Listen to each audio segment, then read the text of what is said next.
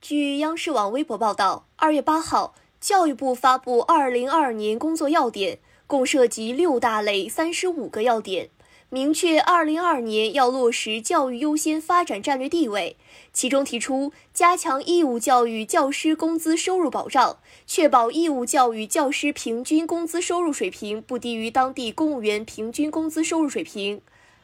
完善普惠性学前教育经费保障机制，出台国家层面学前教育生均公用经费标准，推动地方提高并落实公办原生均财政拨款标准或生均公用经费标准、普惠性民办原生均补助标准，提高幼儿园教师工资收入水平。